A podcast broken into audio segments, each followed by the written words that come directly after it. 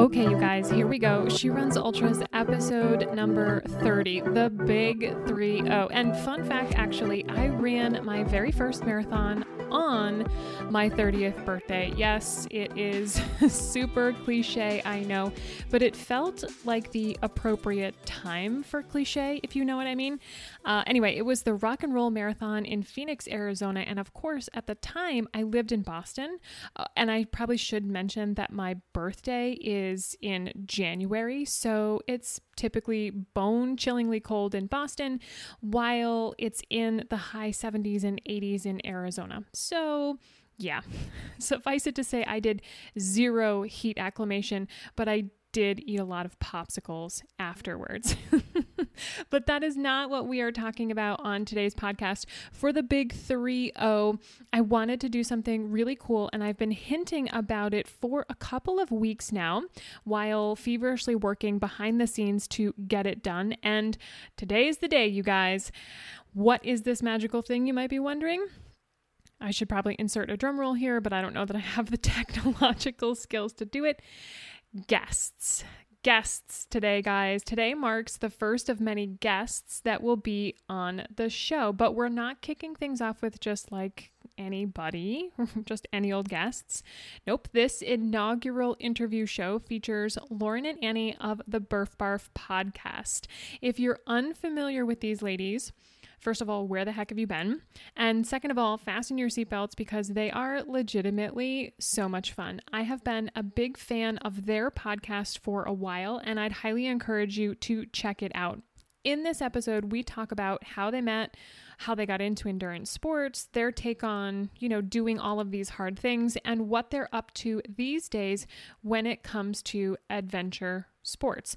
So, yeah, plus we'd get into like a whole bunch of other things. Now, please note, this show is going to feature some colorful language. So if you need to pop your headphones in or hit pause and pick us up later, now's your chance. Okay, here we go. My conversation with Lauren and Annie of Burf Barf. I just want to welcome Lauren and Annie to the show. Um, these ladies have their own kick ass podcast called Burf Barf. And uh, in a minute, I would love for you to explain how you came up with that name. But first, like for the listeners, can you just give us like a quick who you are and all that jazz so they can have some context as to like, you know, you're amazing. Yeah, absolutely. Okay, well, it started in 1982, May 31st. I'm, I'm Lauren Kraft uh, of of Burf Barf. The I'm I'm Annie's better half. uh, I'm an uh, an ultra runner, an adventure racer, a mountain biker, and champion for women in sport. Oh, Can I just say ditto? So, yeah, that's um, such a good intro. so I'm Annie Lang. I'm Lauren's soulmate, um, and Perfect. the other half of Burf Barf, um, and I am a outdoors person and adventurer. So mm-hmm. what in whatever form that means, mm-hmm. whether it's uh, sleeping outdoors, um, going where no woman has gone before in the wilderness, and becoming more confident all the time. Hell yeah, love it. I love that. So how how did you guys meet? Like, and how did you come up with Burf Barf? So Burf Barf initially started for, for both of us for very different reasons. I just wanted to record some of these conversations we were having on the trail through hours and hours and miles and miles. I was like, I have a terrible memory. I would love to keep some of this for just my own recollection, if nothing else. Lauren, I think, had a grander vision.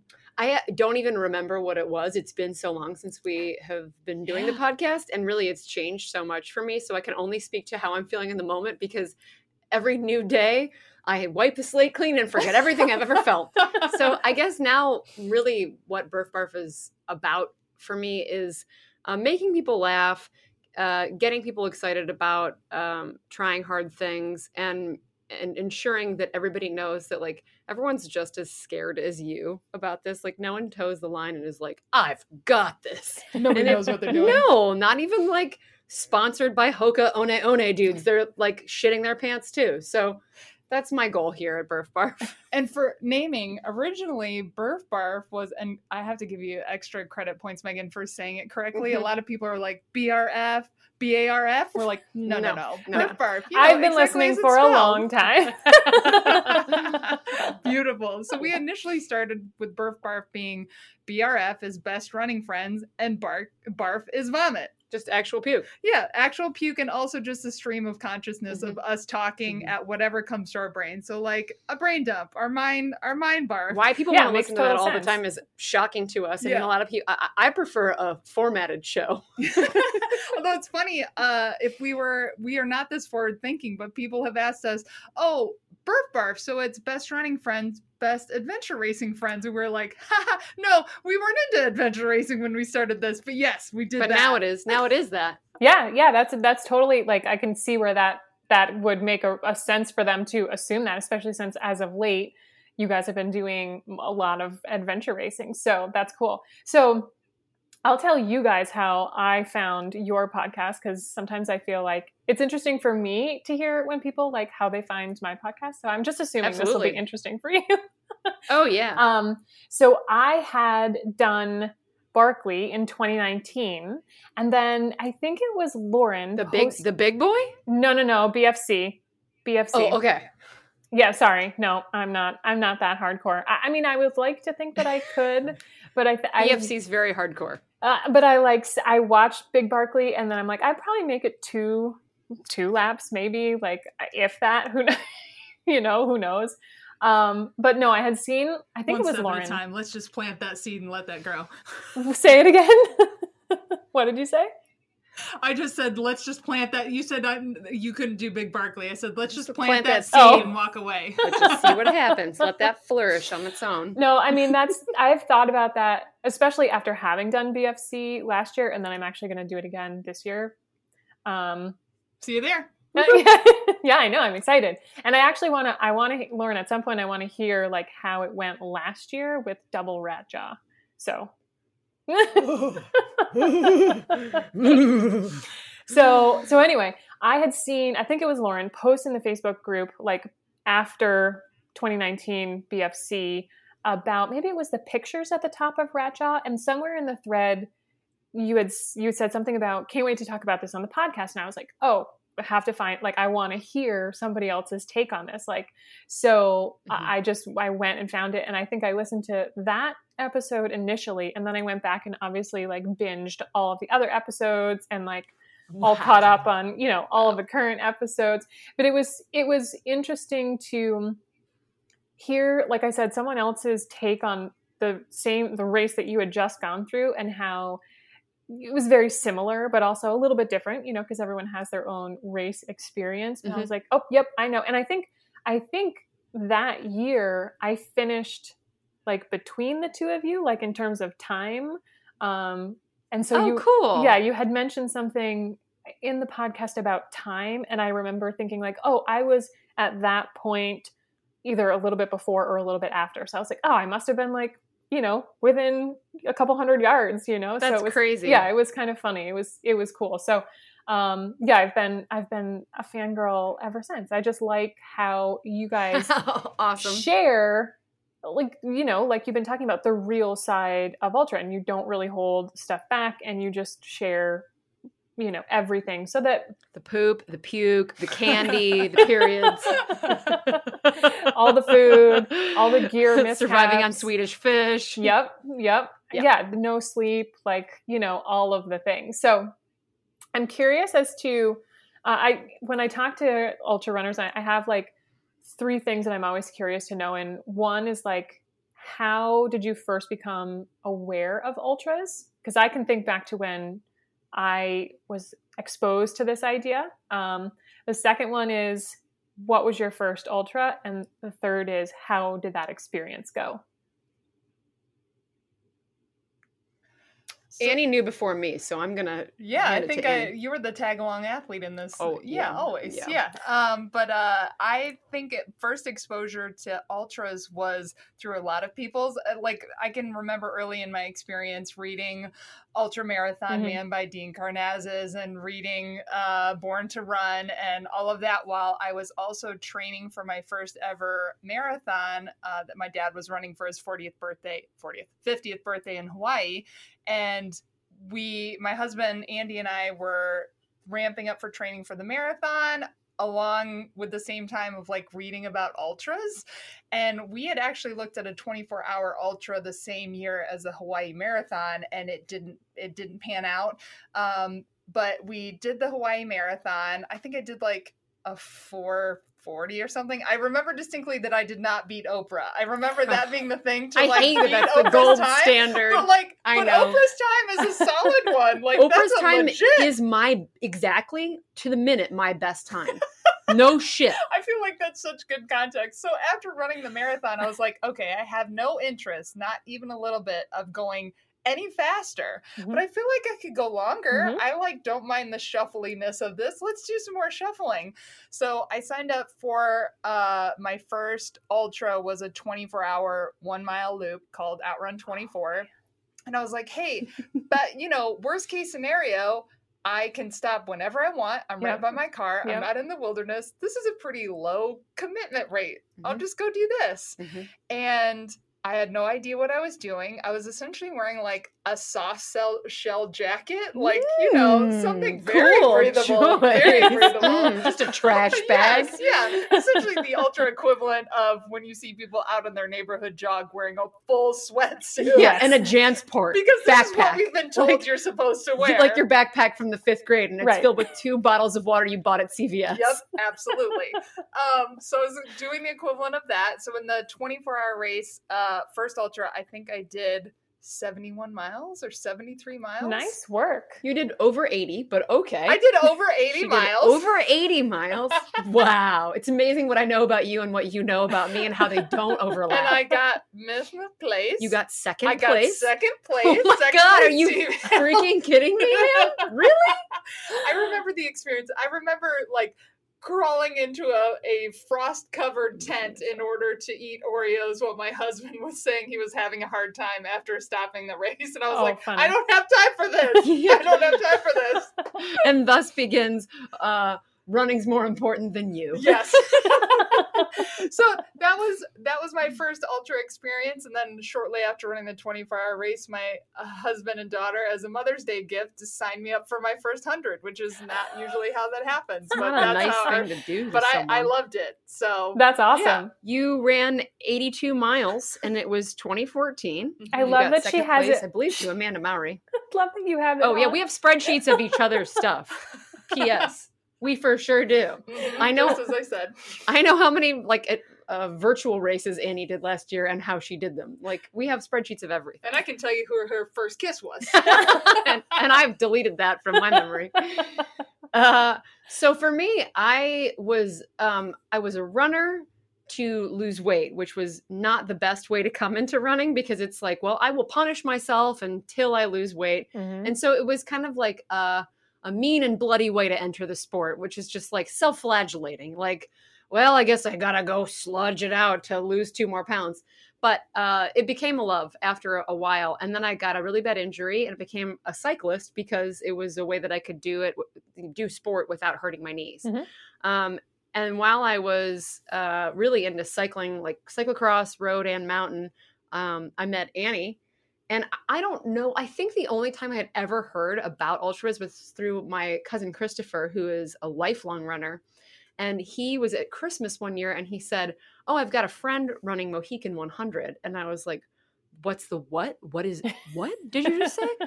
And he was like, Yeah, he runs the 100 miler. And I was like, and I asked all the dumb ass questions that everyone asks you now, like, I don't even drive that far. Yeah. And do you sleep?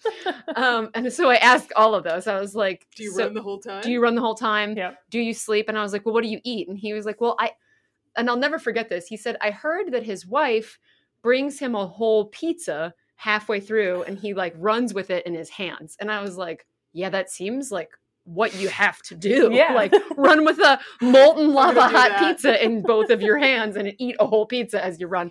And that seemed like totally reasonable. Like, okay, that's how people run ultras. That was my only exposure to it until I met Annie uh, when her husband said, Hey, it would be cool if you would go running with my wife.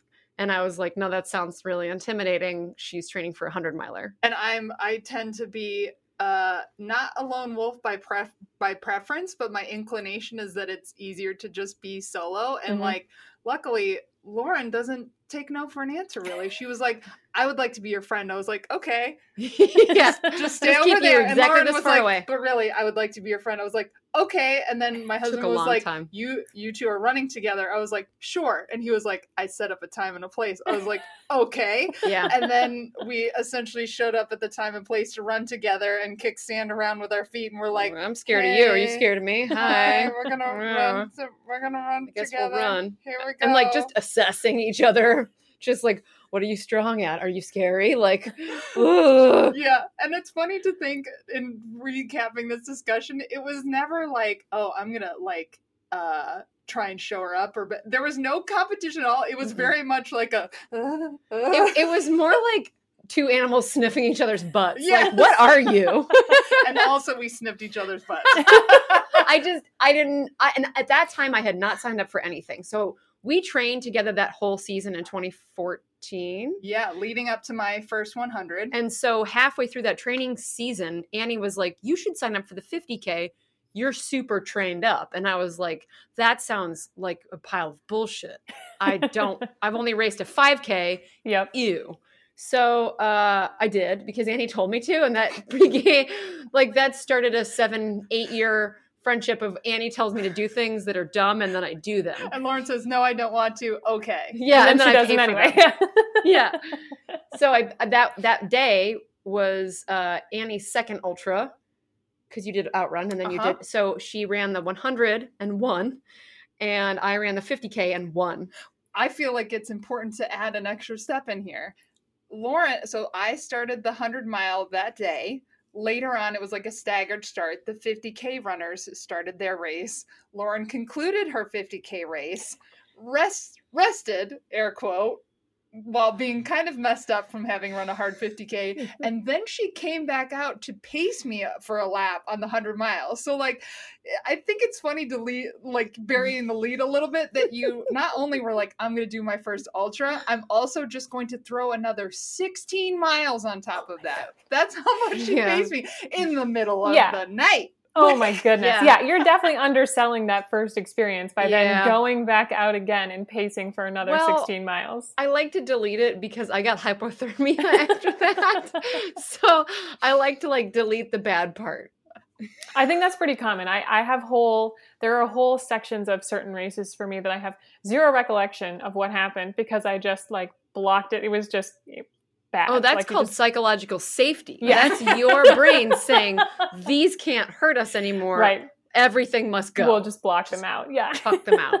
So you can totally defer this question if this is something you've already covered since, you know, this is your podcast, Yeah. not ours. But what was your first ultra experience? Yeah, great. Um, so my first one was a race up in Maine called the Pinelands 50K, and at that point I had run a, a ton of road marathons. I shouldn't say a ton, probably like four or five, and a handful of half marathons. And I got into running altogether because my younger brother challenged me to a half marathon, and I, I was an athlete. Like i played sports growing up. I played soccer. I did gymnastics and softball. And but the only running i ever really did was you know from base to base or as um, Punishment. punishment yeah punishment yeah, in soccer. suicides. yeah suicides which i don't think you can call them that anymore but Nope, pretty sure that's not traumatic. Ladders, maybe? That's not trauma informed. yeah ladders or um, i'm trying to think of what the other i can't remember but so that was like my running experience and then when i graduated college i played uh, softball in college and then you know when i graduated i had there wasn't really anything to do like adult league softball wasn't really my jam because i had played fast pitch and slow pitch i just couldn't get the hang of i basically struck out every single time it was embarrassing because people were like, "Aren't you a collegiate softball player?" And I was like, Like, I- I used to be fast. "Yeah, What is this? yeah." I was like, "I swear I'm good. Just could we speed the ball up and could it come in horizontally instead of vertically?" Like, anyway, so I started just That's running. challenging. Yeah, it is, it, and people think it's I don't know. Anyway, I try We to don't think it's silly. We understand Okay, that that doesn't you. make any sense to your brain. it doesn't it doesn't my bat speed was so fast it was it was it was bad um so i would just run you know to just i had a lot of energy so i needed to to, to get it out so uh, i was living in boston at the time and so my brother talked me into the boston athletic association half marathon which is which is a kind of a cool race and after that he beat me I, he just he was he's five years younger than me and super fast and so i just You'll kinda- get him. I, yeah. Just wait until you're 50. You'll Yeah. crush Oh, him. you will Oh, I- annihilate him. Yeah, no, he's not fast anymore. He doesn't run anymore, so it's it's all good. You won. I won the race. It's a race of attrition, and I won. yes. You, you win the race of life. I did. You're still racing. I did. So fast forward a few years, I did um a bunch of like the rock and roll marathon series because I felt like if I Mhm. could just run from every mile from thing to thing, then it, I would be entertained and I could do it. But it was always um, to go back to your comment, Annie, about your time. I could never break four hours. I think my fastest road marathon was like 411 or 406 or something like that. And I just, it, it's, That's fast. but it ceased to be fun. Like it wasn't fun for me at that pace. Like I was Mm. Mhm. hauling Mm, ass mhm, and I just I mhm. wasn't comfortable and I I didn't know how to train. Like I wasn't doing all of the things that I know to do now. and I was I remember sitting in my apartment in Boston and it was either just before my last marathon or my right after it. I think it was in like a runner's world. I saw an article about ultras and just you know all the highlights like it's in the woods you can walk there's food like you know there's this whole community and i was like sold People done. are nice. people are nice i like threw away my road shoes That's it. like immediately um but then it wasn't like an, until Burn it down. Fuck this. yeah just burn the whole thing down like go go off on it but it wasn't for wasn't until gosh like maybe four years later that i actually ended up running this race and so i was nervous i was super nervous even though i'd already done you know four marathons there's still that that gap that unknown gap Sure. of you know Mhm. between Mhm. the 26.2 that you know you can do and then that like you know 31 32 mark and i hadn't really gotten a whole lot of like i had some trails around me but it was mostly you know dirt roads and kind of like rail trail Mhm. but luckily the the race that i had done was actually pretty similar um, but i was just nervous to like be that's this is my first i didn't like do a trail 5k i just went right for the you know ultra um, yeah, go trail for the big bad boy. yeah I just, totally. just Love dive it. right in That's how that And, works. yeah, that's Yeah. i think it's it has served Frequently. yeah it has served me well I, it's i think you just gotta like jump into the deep end that's or at least Yeah. that's the approach i'm taking um, i survived. I think i did it in six hours and change maybe. Um, It's great. yeah. Yeah. It was good. It was a hot it was you know a warm day and uh, i just kind of you know went with the flow. I picked a couple people that i just followed for a long time and just kind of cruised and it was a looped course so you it was kind of like a, a figure eight on its side and you did like one big loop and then a little loop. You did it three times i think uh, so it was kind of a it was kind of a weird for me to come through the start finish because that that never Mhm. happens like in a road marathon you know so I'd like see f- people and be like, "Yep, I'll I'll be back," you know, and that's like, "Oh, I, I Mhm. could just stop now."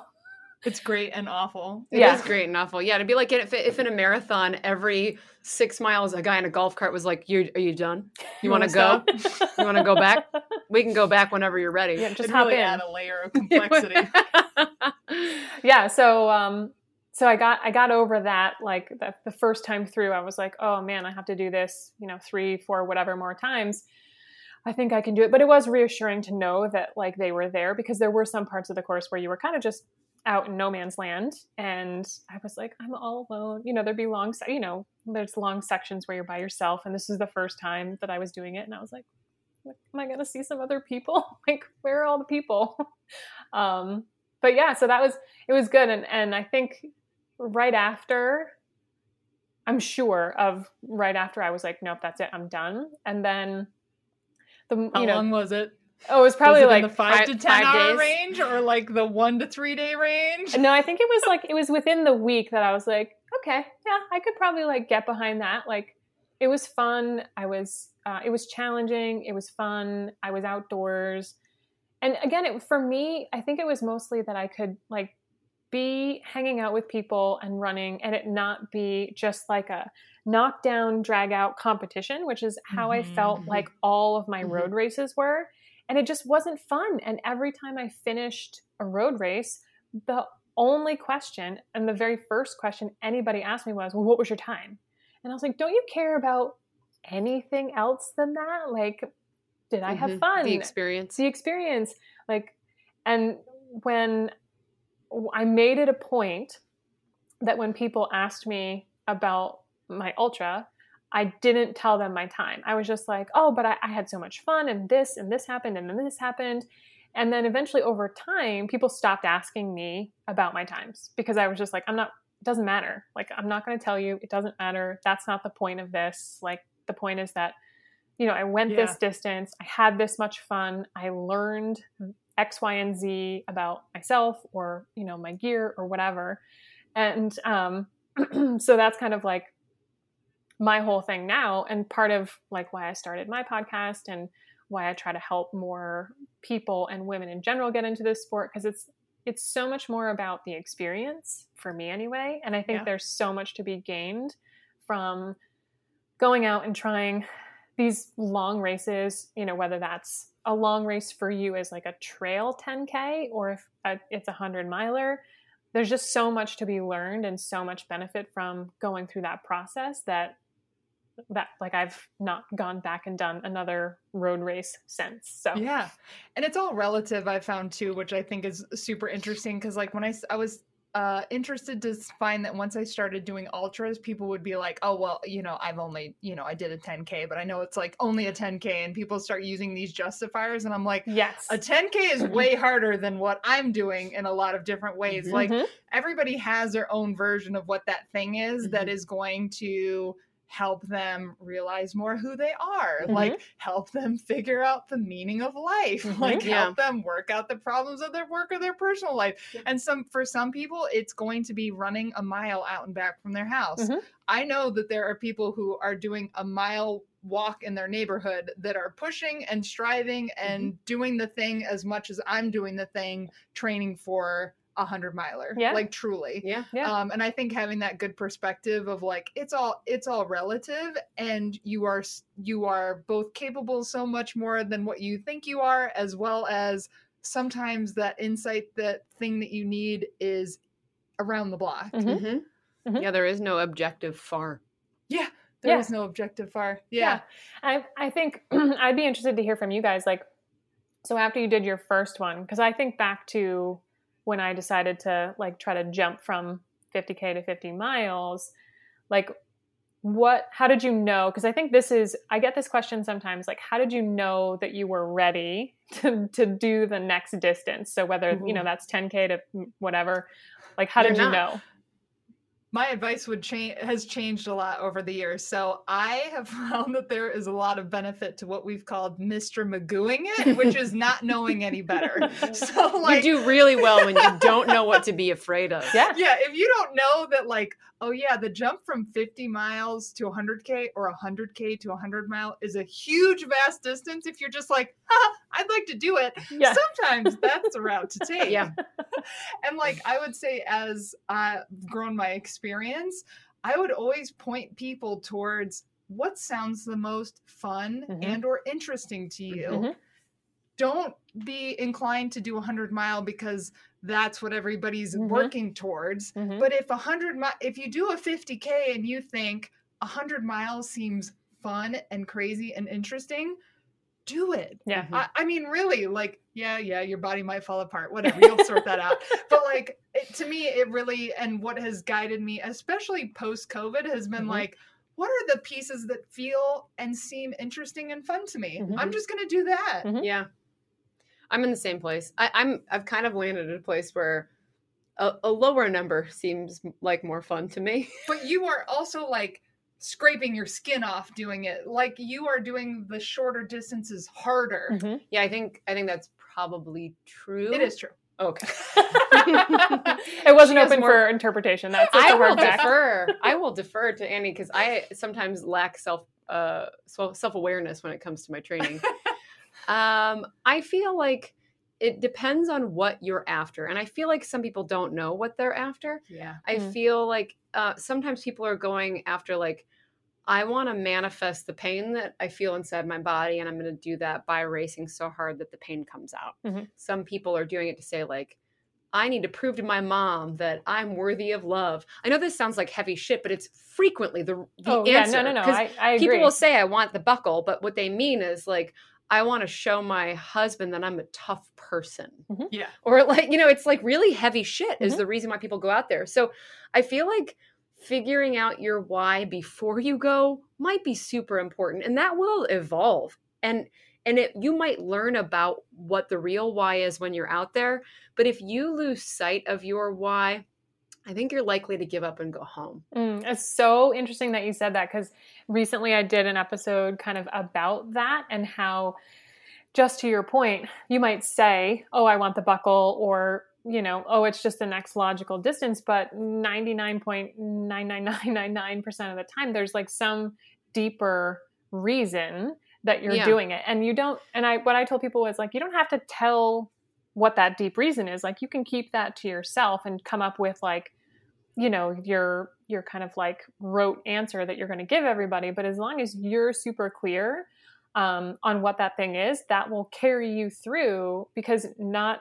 not that my listeners don't know this but like there's a good portion of many of your races that you're gonna that's gonna suck that you're not gonna enjoy that um, are gonna be hard and you're gonna have to like jump from this is fun i'm having a good time like through those difficult parts and get to the other side because it you know it always goes up and down and up and down and having like a really clear Mhm. understanding of what's going to push you through that is is going to be really important and it's going to be um oh what's the word i'm looking for i can't think of a, i can't think of a, a better word than it's just going to be your like driving force Yeah. I, I think a lot of us have realized in the beginning of training and running ultras that like maybe the base reason for what why we do what we do might be dysfunctional. I was just going to Were say you gonna say that. Yes, I was going to say this, but And- I, and I was going to s- share. mine, Sometimes yeah. yeah, sometimes that dysfunction can evaporate as you go through the flame. Mhm.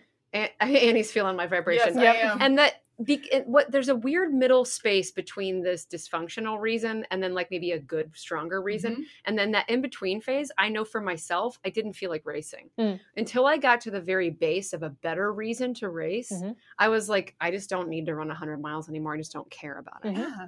That What were was you gonna say uh, about when you were in your Pearl Jam phase. yeah, um, so I True. I still remember being on uh, a run that we did an FKT route called Pitchell that goes from the top of Mount Pisgah, North Carolina, down on the Blue Ridge Parkway, essentially, or on the uh, Mountains-to-Sea Trail, and then back up to Mount Mitchell.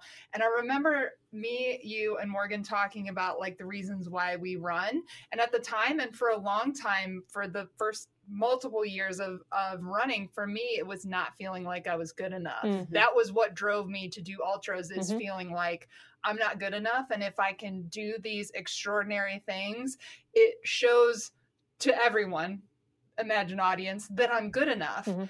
And after going through accomplishing these extraordinary things, I was like, okay, I've gotten the opportunity to do, you know, 10 100 milers that I've finished. I've shown up and podiumed at races that other women didn't even want to show up to. Like, I've, you know, I've, uh, and I've been able to show like myself and others that I'm good enough. And I went through that same thing of like, it's really good to not have this gaping hole that I feel like I need to fill. Mhm. And then I was like, oh shit. Do this I wanna this race? This, has been like, this has been driving me for Uh-huh. a long time. So Mhm. like, I oh have hole to full what So- do now yeah so that was a really interesting thing to like start to face to be like if that that was not the best thing for me as a whole as a person to have that in the back of my brain all the time but it served me in Yeah. some of these athletic to endeavors grit through yes mile 70 to 90 in the middle of the night while like weeping and eating yes, Cheetos. Yeah. slapping your face and Yeah. being like if you don't do this you're a bitch Yeah. no one will ever love you because you're a piece of shit. You're like, I will finish. I will. I will do it. so there was a short time where it was like i shouldn't say short time where it was like you know you'd get to that point of like if you can't do this then you're still a great person Yeah. and you love yourself and you're like whoa Whoa. No reason to finish mile 70 to 100. Guess I'll go nap.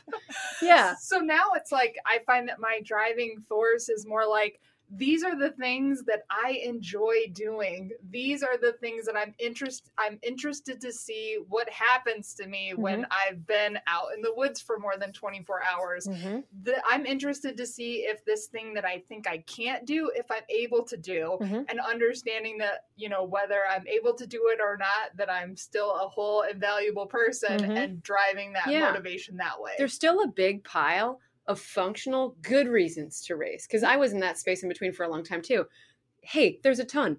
Because you like it, because the outdoors, because the community, because women, and what you want to show what women can do. And Mhm. also, women are great at endurance sports Mhm. and they can beat men. Mhm. So if for me, there's a lot of like I, I'm feel lucky that I never got I never felt held back by being a woman, and I feel like I grew up in a lot of spaces where people fortified my ability to do whatever I wanted to do, Mhm. and and I didn't feel held back. But I do feel like I went through a period of time in cycling and short races where I was like, well, women will never win these races. Mm. We're always 45 minutes behind the men. We're always 15 minutes behind the men.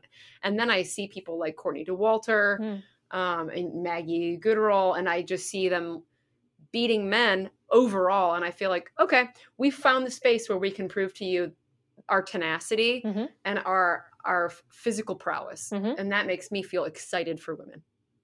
Yeah. It's also love it. been an incredible experience to be able to.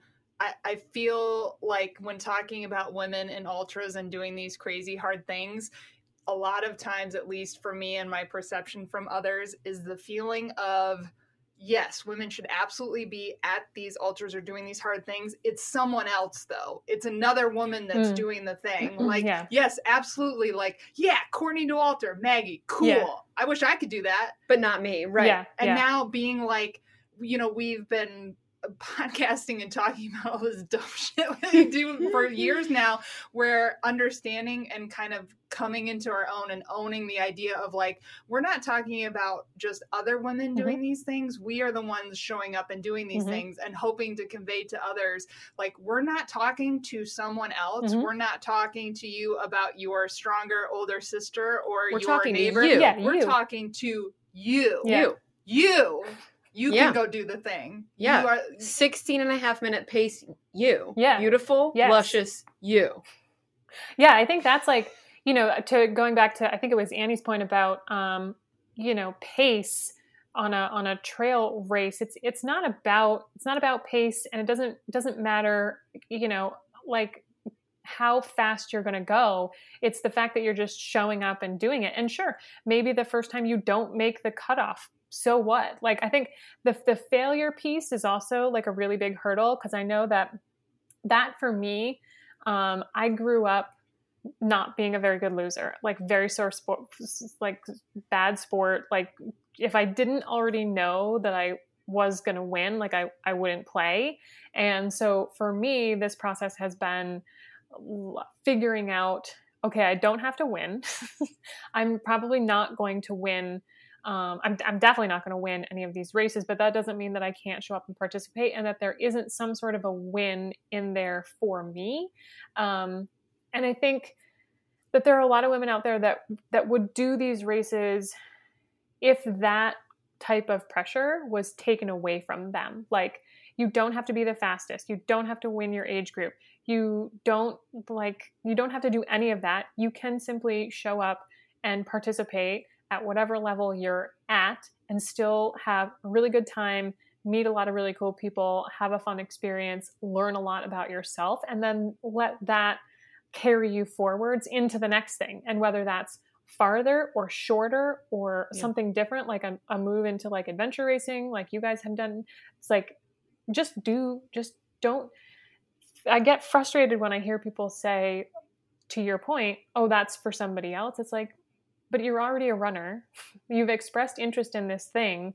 Why not just show up and do it? And that it's like fear, the time objection. Like I don't have time to train. So I'd love to hear like how Mhm. you guys do it because I can like I talk about it all the time, but I want other people to have like want people to hear how other people do it. But there's all these objections. Um, and I think when it really comes down to it, if you're not connected to that why of what why you want to do it, you're just going to make a ton of objections all day long and never never step out and do the thing. Yeah. And I think about something I saw recently about making art of any kind, whether it was like drawing in a sketchbook or whatever. And the statement that stood out to me is there is still value in doing a thing not well. Yes. like and i i come back to that so often where it's like you know especially having an eight year old daughter Mhm. that you know it's important to me for her to find things that fulfill her as she grows up and it's like if she makes stick figures with a crayon for the rest of her life but she loves doing it there there's always this natural inclination to want to be like well you should get better all the time Mhm. it should just be better better better and it's like are you getting are you getting what you want from the experience as Mhm. you're having it now Mhm. then you don't need to, you don't have to feel pressure to change that unless that is coming from you and it aligns with your priorities like if i walk every ultra that i do from here until the rest of the li- Mhm. rest of my life that is okay Yeah. if that's what the experience that I need to have. Yep, so I just I love that idea, the value of not doing a thing well. Mm, that's cool. I like that perspective. And I feel like you have to do it not well for a long time before you ever start to do it well, whatever it is, whether that's running, Mhm. whether that's, you know, your work or whatever. Like you have to be willing to to suck at something, which I wasn't. Yeah, and like if that we never was the give thing. ourselves that and if you never give yourself that grace, how are you ever going to be more than what you are right now? Yeah. Like with with going from, you know, road stuff to trail stuff to stuff that goes overnight to doing stuff that you are using just the map and compass Mhm. when you're alone with your with other people, if you don't give yourself that flexibility that it's like, I'm not going to know what I'm doing for Mhm. quite a while, Mhm. then you will never you will uh, you will put this insurmountable wall in front of you to exploring the other things that you could be doing. Yeah. Yeah. Yeah. And also like neither winning nor finishing have to be the thing. Like Mhm. this is kind of a Buddhist perspective, but the work is the thing. Mhm. Not the so the training and the actual act of the race itself, those are the thing too. And I feel like a lot of people think my 16 week training is not the thing. Throw that all in a bucket and I did it. And the race is not the thing either. It's Mhm. getting across the finish line in this very specific amount of time and having the belt buckle. And then if you throw away all of the work of the thing, you're throwing away the thing. Mhm. And Yeah. that's just so much the important part. And I feel like I was in that space for a long time, the beginning of my racing career too, because I feel like if I failed, it all went in this shit bucket. Mhm. like all the training and the race that I failed at, it all goes in this bucket of shit. Well, well wait a minute. I Yeah. had like 50 good runs in that bucket. Yeah. Why did I just throw them away? Yeah. Yeah. uh, there's just so much and there's just so much to be enjoyed like i just don't rush through things anymore i like to try to be like you know because even if the race sucks you don't finish it or you don't win it like i remember this great part where like we ran with our pants down for 20 minutes and we laughed our asses off and like just the the middle is the thing Yeah, the it's middle the is process. I think that's Yeah. that's the thing is like getting people to understand that it's the process of doing all of this. Like the training isn't just to get you there. Like the training is part of the process. It's part of the experience. And if it sucks, then you know your race is probably going to suck. So if you can learn to enjoy the process and make that the best thing possible you know learn all of the lessons that you need to learn in your training leading up to it that when you get to the race day you'll be that much more you know mentally physically emotionally prepared for what you're going to face if you just kind of like hammer down and just try to like suck it up and power through the training but you're not really taking the time to process any of it. It's just like, oh, gotta run. Like you do the same route, or you just, you know, you you blow through it. It's not the same. At least I don't think Yeah. so. I mean, from my Yeah, do it because you love it, Mhm. while knowing that it will suck. You'll not always like it, Mhm. but you, Yeah. you may, you Yeah, may yeah. it. Yeah. it's like a partner. It is. Yeah. It's like a partner. You you can say that you love it and you won't always like it. I think that's totally on the money. Uh, Megan, you Yeah. asked a question about like time devoted to training Yeah, for yeah, Ultra, yeah. and I always feel like that's an important thing to address. And like this answer is going to come off a lot more hard ass than I intend to, but I think it is what it is. Um, uh, you sh- you should align your action with your priorities. Mm-hmm. So the idea or the objection about not having time, I often feel is invalid, even for my own self. Like there how much time do you spend like unless you're somebody who never watches television there's some time unless Mm-hmm. you're a person who never watches sports there's time that could be allocated Mhm. like i i just think that there is uh, that if you're saying that it's because you don't have enough time what you're actually saying is there are other things that are a higher priority Yes. for me to devote my time yes. to and that is okay Mhm. too but i think it's important to be clear that it's not that you don't have enough time to run It's that you It- don't want to. Yeah. it's that you don't want to over these other things Yeah. and if that if that, that that statement doesn't ring true for you then examine what you are spending your time for Mhm. I'll, like for example and this is just a small a small piece i don't enjoy cooking meals like Mhm. that's a thing that i don't do so one of the things that frees up my time to do something else is not like cutting and cooking and doing stuff for for making meals and figuring out options that work for my family that don't involve Mhm. my time and that's time that i spend training Mhm. and i'm i'm cool with that Yeah. there is no there is no shoulds we should Mm. stop leaning into the things that we feel like we should be doing Mhm. and should focus on those should we sh- we will do those things Mhm. that we want to be doing not things that we feel like we should be doing Mhm. Yeah, I think that's a lesson that I learned from Annie. Is like, is my lawn actually important to me? No. Is running five miles? Yes, very much. So Mhm. fuck my lawn. yeah oh, I'm so like- happy you said that because I think that's that's a big part of it too. Just like if I get a lot of or people often say like, "Oh, I wish I could do that," you know, kind of going back to what we were talking about before, and then they'll start to list all of these things that are impediments or that are in front of them, and I'm like, it's hard for me to resist solving those problems for them because that's kind of like my sure thing. But I'm like, Mhm. okay, but how can you solve for that? Like, and to your point, is it big enough? Do you want it bad enough? And my thing is always, I can't want it for you more than you want it for Mhm. yourself. Um, absolutely Yeah. Because what they're saying to you is, I wish I wanted to. yes. They're not saying, I wish I could. Right. That's very different. Yes. But if you say that to them, they're like, that might be like, you're kind of a bitchy friend. But So I holding just up don't. that truth mirror, though, like that's yeah, that's I the just thing. don't.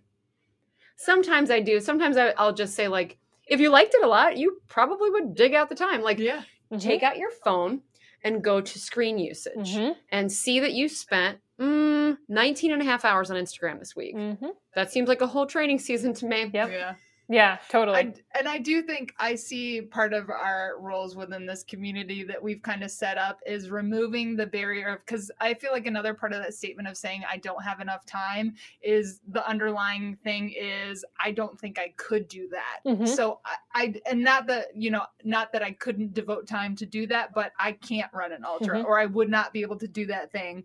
So trying to remove that fear of like, hey, if going back to what we said earlier, if you just show up Mhm. something will happen. Yeah. You just have to show up. Mhm. I think something that we should check in though at this moment that we're forgetting is our privilege backpacks. Yes. We, Yeah. Because we are middle class white ladies Yeah. who live in the fucking suburbs. So This is true. let's talk about people who have to work 70 hour weeks in order to Mhm. feed their children. Let's talk about people with huge commutes and that's the only way that they can get to work. Mhm. Uh, let's talk about people for whom like f- like geographically and physically speaking this is not accessible to them. Yeah. yeah. Uh, they live in a dangerous neighborhood. They they don't want to run at night, and that's the only time Yeah. they can run. So like there is, we have very big backpacks filled with a very big leg up to begin with. Mhm. So what the plane that we're saying to harden the fuck up from is the one of white white female suburban privilege. Mm. Yep. No, thank you for pointing that out because you're absolutely right, and especially playing in the in the fields and genres of endurance sports that we do, it is uh, It's expensive. It takes a lot of time. Yep. And we we have a lot of what we call in social work natural supports. yeah, We have family members who will take care of things, take Mhm. care of dogs, kids, meals. Yep. We we have an, a tremendous amount of support. Mhm. And I think like the beginnings of that for people who don't have that is to try to like, you know, combine forces with other people who want the same thing. So maybe you have a friend who also wants to run, but you guys have kids. So like maybe you can't run together, but you could trade off, you know, kid duties or, you know, just some sort of we have Mhm. to come up i think we have to get a little creative with this and I, i'm also in that in that situation where like i don't have kids. It's me my husband and, and our dogs. So i don't have that um, element to factor in having kids. But you know sometimes we do have to get creative with how we do our own training. He's a cyclist. He rides a lot. And so we have to trade off you know dinner and household chores and dogs. And you have to really get buy-in from the people in your circle whether that's your immediate family or if it's you know extended family. Like you have to kind of involve other people and i know for some that's also an obstacle because they don't Oh, want to impose on others and so I, I get that it's it's definitely wrapped up in a lot of things um but and I, I appreciate a lot the support, the community supports that are coming to your point, Megan. For example, uh, Trail Sisters, which I'm just a huge fan of the Trail Sisters organization, um, has been doing childcare grants. Like I think they just awarded like wasn't it? It was a it was, It was a, a large amount of $150 childcare grants for women to utilize for childcare in order to be able to go out and train and do races. You know, within the adventure racing community, the uh, USARA Adventure Racing Association has a DEI task force to work through what are the barriers to being able to do adventure racing Mhm. you know whether it's gear and providing like gear closets that are available for people to utilize um, organizations that are working to make training opportunities more accessible so Mhm. having training sessions in urban areas rather Mm. than like you know in the boonies of virginia where the Right. races for example or where orienteering clinics occur Yeah, I think it's important to talk about the how because we can say like we want you to show up, we want you to show up, Mm. please show up. All you have to do is want it, and then we have to say, okay, what are the actual tangible ways we can make it accessible for Yeah. you? And I feel like we try to be. I know that Annie, you know, she's a part of that task force, and we are obviously very in touch with Trail Sisters and everything that they do. But actually finding real ways that to make it work for people is also Mm. important. Yeah, for sure.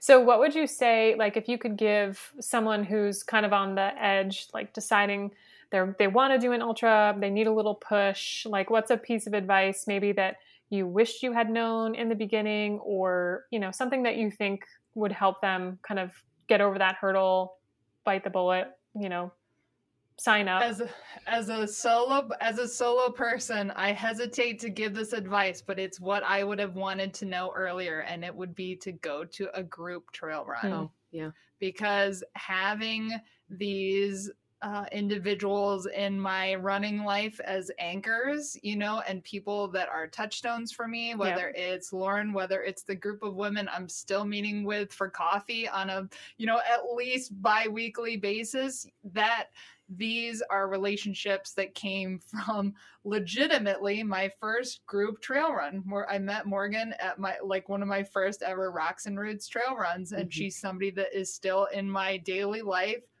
years later. That's um awesome. so I you know so that's what I would say as a piece of advice is to is to go to a group trail run, especially one that um, touts itself as a no drop group run, because then that takes that piece of pressure off. Mhm. And uh, again, I'm saying this as a solo person, so I get if if person listening who needs a push, you're feeling like that's not for me.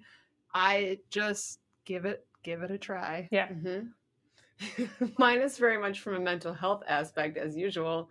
Um, mine would be get a therapist first. Tell me more about so that. So you're thinking about running an ultra. Step one, get a therapist. And I don't mean that in a silly, shitty way. Like, are you an idiot? like, do something better with yourself. I think that the, I mean, get a therapist if you feel like your reasons for wanting to do it are dysfunctional Mm. Mm. because I feel like a lot of us come to ultra running from addiction, from depression. You know, the black dog comes Mm. for us all. And I feel like it you're gonna like it more if you can resolve these issues that plague you and instead of running like from them or with them or because of them, run for the love of the sport. Mm. Um, I'm gonna I'm going to make light of your advice a little Yeah, bit. do but it. Yes, Go ahead. Uh, I would say to also build a relationship with a professional, a professional coach. Yeah. Um, I so starting out, there was a lot of like banging my head against the wall to kind of figure out how to ultra Yep. and getting a running coach was super super beneficial because it was essentially the benefits of having a trail running partner but with being able to have a one-on-one session and knowing that the person on the other end is an expert in their field Hmm. so if you feel like you don't know where to start I would say start with a running coach, you know, rather than Googling Hmm. 100 mile ultra training plan Oh or whatever God. you can do that too. It will just take you maybe longer and a few more injuries to get where I, oh my god, how many times do we roll? I mean, I rolled through Ultra Ladies training 100 twice Same. and was like, why do my feet feel like they're falling off? Why did both of my IT bands not work? Why do I cry all day? Oh, I'm like, oh, it's because I'm running 70 mile weeks four weeks in a row. Why? because you did back to back 30, 20 mile weekends. Literally, the Ultra Ladies training and the Rob Carr plan for the 50 miler were Yeah. 30 and 20s on Yeah. the weekend. And I'm like, why am I crying like a toddler in the bathtub at night? Yeah. Oh, it's because I haven't slept and I ran 50 miles in the last two days. yeah i've i've seen a lot of it i i can remember actually googling 100 mile training plan and coming up with that one. And at the time i i had had a running coach when i was tackling some of my road marathons. And it was it was a good experience to get going that way. Ultimately we just weren't a very good fit for one another. So that's the other thing i would say is like just because you have one coach doesn't mean all coaches either are awesome Yeah, or, shop around. or yeah, yeah just you like got to shop around Find your best one. and then I looked for online training plans and came up with that one. And I knew instantly that that was not going to be good. I'm like, how is it possible that you would jump? I actually Oh, well, you're smarter than Yeah. us, Megan. I we mean- both definitely did it. oh, We should have called you. I mean, I couldn't. I, I think I tried it for like two weeks, and then it, it the jumps just got to be too big, and I was like, I'm out. I gotta like figure out how to do this some other way. So I like cobbled together some training plans. I I had like I was like a spreadsheet like maverick. I had like all the spreadsheets out, and I was trying to like make them work together and copy and paste. And but yeah, it's it's that plan in particular. It always like it's the one that everyone is always like, how are people doing this? yeah. How? I don't know how. We had no lives. We Mr. Magooda. We Yeah. had no lives. We didn't know any better. Yeah. it's it's crazy. It's crazy. Um, I I want to be uh, mindful of your time, and I just want to kind of touch on the fact that you guys have now got into adventure racing. So it's you you kind of went from ultras into adventure racing, which I think is really cool. So and I know that you are trying to be and you already are but like real good ambassadors for that sport as well so can you talk a little bit about how you got into it like what you love what you've learned Yeah. So we got into adventure racing by fellow tough woman Laura Calmtois, who was my physical therapist, and she has been adventure racing for over a decade. And she was, for a while, was like, "Hey, hey, you should come check out adventure racing." I was like, "I don't even know what you're talking about." and uh, finally, at one point, I was like, "Okay, I'm just gonna look up like an adventure racing calendar." And I, I don't think even before we went to the race that I had a good understanding of what it was because I was asking Laura questions like, in what order do you do the sports? Oh, so Oh, remember ad- that. Yeah, so adventure racing is showing up to an event and you navigate using a map and compass and you move your body through space in one of usually three ways. There's usually an on foot portion, an on bike portion, and an on water portion, which is off most often a canoe. Sometimes it's kayaks. Uh, Sometimes it's a boogie board. sometimes it's a stand-up paddleboard, yeah, and- li- literally. and Yeah. you don't know the discipline details or what the course is going to look like until you show up. So the unknown piece is a high part of Ooh, experiencing it can be spooky. So we did our first adventure race in 2019, uh, which was the No Sleep uh, adventure race in Indiana, and we had the best had time. Super time. There was a portion of the river, the river course that had a bar set up on a sandbar It was dope. with a sign that said the sandbar, and we were We like, real, oh, like they had beers and margaritas. Oh my we were gosh. like, we love it here. We love you. It was so We'll be back. and like it was it was hard in this new novel way and like it's just another niche area where there's just not very Mm. many women Mm-hmm. so like it was it's cool to just kind of continue to worm our way into these different disciplines in the outdoors of just people doing extraordinary things and being like hey any women over here nope okay we'll be here Don't mind us. We're just coming in over here. yeah, and like I mean, Lauren had like retaught me how to ride a mountain bike like like a month before the event. So like it's just all of the things that I've come to love about ultras, which is finding that I'm able to do these things I didn't know I could do. It's that times a 100 in Mhm. adventure racing where it's like I don't I don't know how to clip into this rope and pull my body across a river. Oh I guess God. I'm going to do it right now. no time like the present.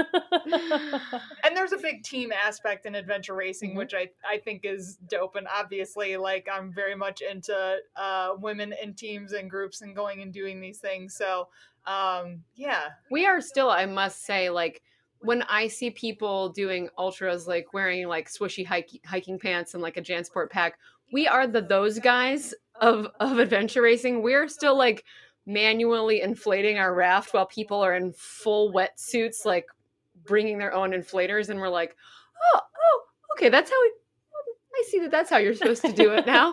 We're just like sitting on the ground in a pile of poison ivy eating M&Ms like how make a boat go like we're still wearing the wrong gear and figuring out how to row a boat and like they're just we're tweaking a lot of the aspects of the finer points of, of adventure racing and one of the the things that i so appreciate from running ultras is the ability to go into a scenario not mm-hmm. being sure if I can do a thing mm-hmm. well. That was something that I was really not comfortable with like in college and starting my career. I felt like I needed to know how to do a thing well before mm-hmm. I could do it, whether it was applying for a job or whatever. And running ultras gave me that skill set to mm. be like, I am competent. Like, I may not know how to do a thing, but I can and will figure it out. Mm. And if I hadn't developed that skill, there's no way I would be into adventure racing because I would have felt like, oh, well, I have to know how to do all these things before I try and go do them. And being able to show up to an event and being like, I'm not, I don't know how to do this now, but I'll sort it out. Oh, I love i'm that you just said that. developing that courage yeah, I think that's super important. And I love that you brought that up because I think goes all the way back to the beginning of our conversation. It's like, I don't know if I can do this, but I'm just going to show up and try and see what happens. It taps back into that idea of it's okay to fail. I, I still don't like the word fail. I think we should come up with something else, but I don't.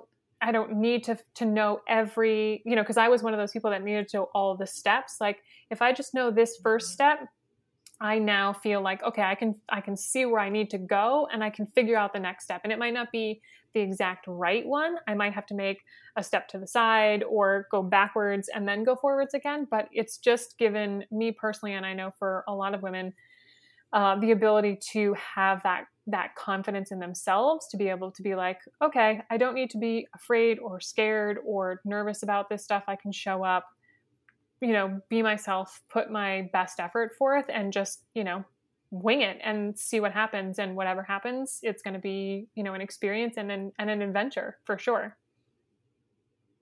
Yeah, and I think um, we should use we can should continue to use the word adventure when it comes to athletic endeavors all that more often because when people think of adventures, they don't think about going and doing the thing perfect the first time. Mhm. They think about this epic event that occurs Mhm. where you're waiting to see what will happen and adapting to it. yes And to me, adventure just encapsulates that so well. Like, you know, adventure racing, like even just thinking about like ultras and being like, doing an ultra is an adventure. Mhm. It's Yes. not like a thing to complete. It, it is an adventure Mhm. because no matter what, whether you fail or don't fail, you will have had the adventure. Yes, Mhm. the essence of adventure is something went wrong. Mhm. If you go out and do an ultra and it goes perfectly Mhm. and you ran and you brought the right water and the right food and you took it all in at the right times, nobody puked and you got second place, yay.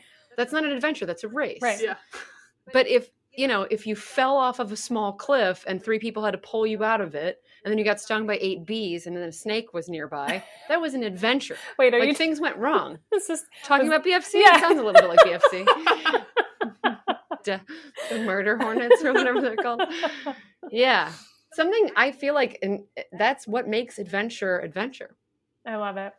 I think we should end on that note because I think that's like the perfect way to just wrap up an entire conversation about ultras and adventure racing and all of that. So, ladies, thank you so much. I'm so I'm having a fangirl moment that you chose to come on and hang out and share your experience. And um, I will link up your podcast in the show notes here so that everybody can come and We appreciate it. check it out Thanks because it's uh, Yeah. yeah. it's so I think it's just really fun to hear other women's experiences uh, real, not like the sugar coated versions. So thank you. You will for- never get that from us. Yeah, no, I know, and that's what I count on every single time. So don't stop. awesome. Awesome. Thank you. Thank you. Okay, well, I hope that you enjoyed that episode. Like I said before, I'm a huge fan of these ladies and the example that they are setting for athletes everywhere. So make sure that you go check out their show, Burf Barf, and follow along on their like pretty epic adventures, you guys. Some of the stuff that they share and talk about is super inspiring and just flat out awesome. A real quick reminder that applications for my group coaching program, Run Farther, Faster, Stronger, are open. So, this is for women and men of all ages and abilities that want to incorporate more strength and mobility into their training plan. So, whether you've got your sights set on a 5K or like a 500K, one of these epic adventures that Lauren and Annie talked about, this program will help you to build a solid training plan that encompasses all of those elements that are required to go farther, faster, and stronger. So head on over to my website, meghan gould.com. So that's M E G H A N G O U L D.com forward slash run farther, faster, stronger. And there's a dash in between each of those r- words. So run dash farther dash faster dash stronger. It's a mouthful, but it's the simplest way to get it done. So you can apply there, or I will um, put the link in my show notes here. All right. Last week, I shared a little snippet of what one of the group members, Ben, had to say about the program. And this week, I actually want to share what Natasha had to say. So check it out. If you could go back in time, like what would you tell Natasha back then? sign up because it's going to be fun and you're going to learn so much stuff. All you see is people just running. All they do is run. they don't they don't do anything else. And it, it Eh, to me it's like, well, how can you just do one thing and that be everything? Like what kind of prompted you to sign up for the program in the first place? I think trying to figure out scheduling everything plus the getting injured all the time. I figured there had to be something that can be done to minimize that, but still be able to get out and run and do the different. Because I would do the CrossFit and then I try to add running into it. And then I was like, well, am I supposed to be doing both on the same day? Am I supposed to be breaking it up? How am I supposed to be stretching? And it was basically all of that where I had no idea. what am I supposed to do? what was your expectation about the program before we actually hit go and you got to like really see what we were going to do? I was nervous because I didn't know what it entailed. Mhm. Like, would I be doing something crazy that would be pushing me too hard where I'd be like, "Ah, I can't do this? or would it be like, oh, this is, I'm not enjoying this. This is, that was my main thing was, am I going to learn anything? Am I going to enjoy the everyday? Am I going to enjoy be, you know, having a schedule and having to do different things? That was my main. Am I going to like it? Am I going to be miserable? if you could describe the program to somebody who is thinking about it, what would you say about it? You know, I'm in this class right now that I was having problems with my feet and my ankles and my calves and my legs. And I said, and all the stuff that she's having us do throughout the day and the weeks, I said, everything is feeling so much better. I said, I've learned how to have mobility, how to not so wobbly, mm-hmm. like I feel more straighter. I said, so it's it's good that we get to learn all the different sections of how to just have better bodies. Mm-hmm. I want to keep going and doing something every day. All right, you guys, make sure that you apply ASAP because spots are filled on a first come, first serve basis, meaning I offer spots to qualified applicants in the order that they apply. So it behooves you to get in there early. Now, if you're experiencing this heat wave that we're having here in the Northeast, just a little reminder to stay cool, stay hydrated, enjoy this beat, and I'll see you all soon.